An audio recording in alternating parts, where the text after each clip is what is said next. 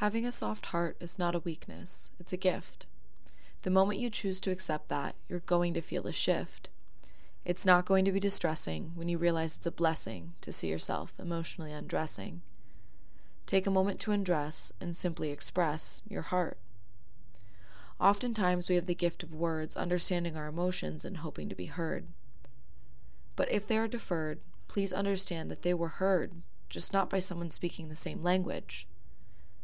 Your heart is powerful and you feel so much, not because you are broken, but because you were designed to touch. Hold the souls of others like they are your sisters and brothers, but remember they discover themselves. You are there to lead, but also called to heed when you become the ship and not the sailor. They are the captain, so you can't become wrapped in their ocean. You cannot carry the passengers of their travel, nor the baggage they choose to use. Understand yourself better, and the less you'll become bruised. Love your soft heart and use it to impart wisdom for those suffering. You felt so much, and you're wildly in touch with yourself, so see it as such and never fail to clutch those emotions. A soft heart is not a weak heart. It is tender because it has been used and bruised, but not turned scarred or overly hard. It's like a comfy bed where someone can lay their head until they have read their own thoughts.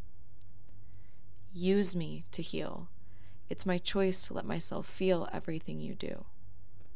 My soft heart can handle it because the tender surrender works as a mender after years of pain, allowing me to be flexible and exercise restraint.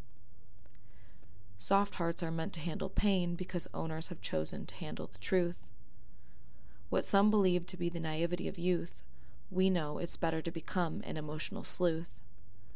Soft hearts can handle this weight because we know the pain we can create will forever exceed that of any given state.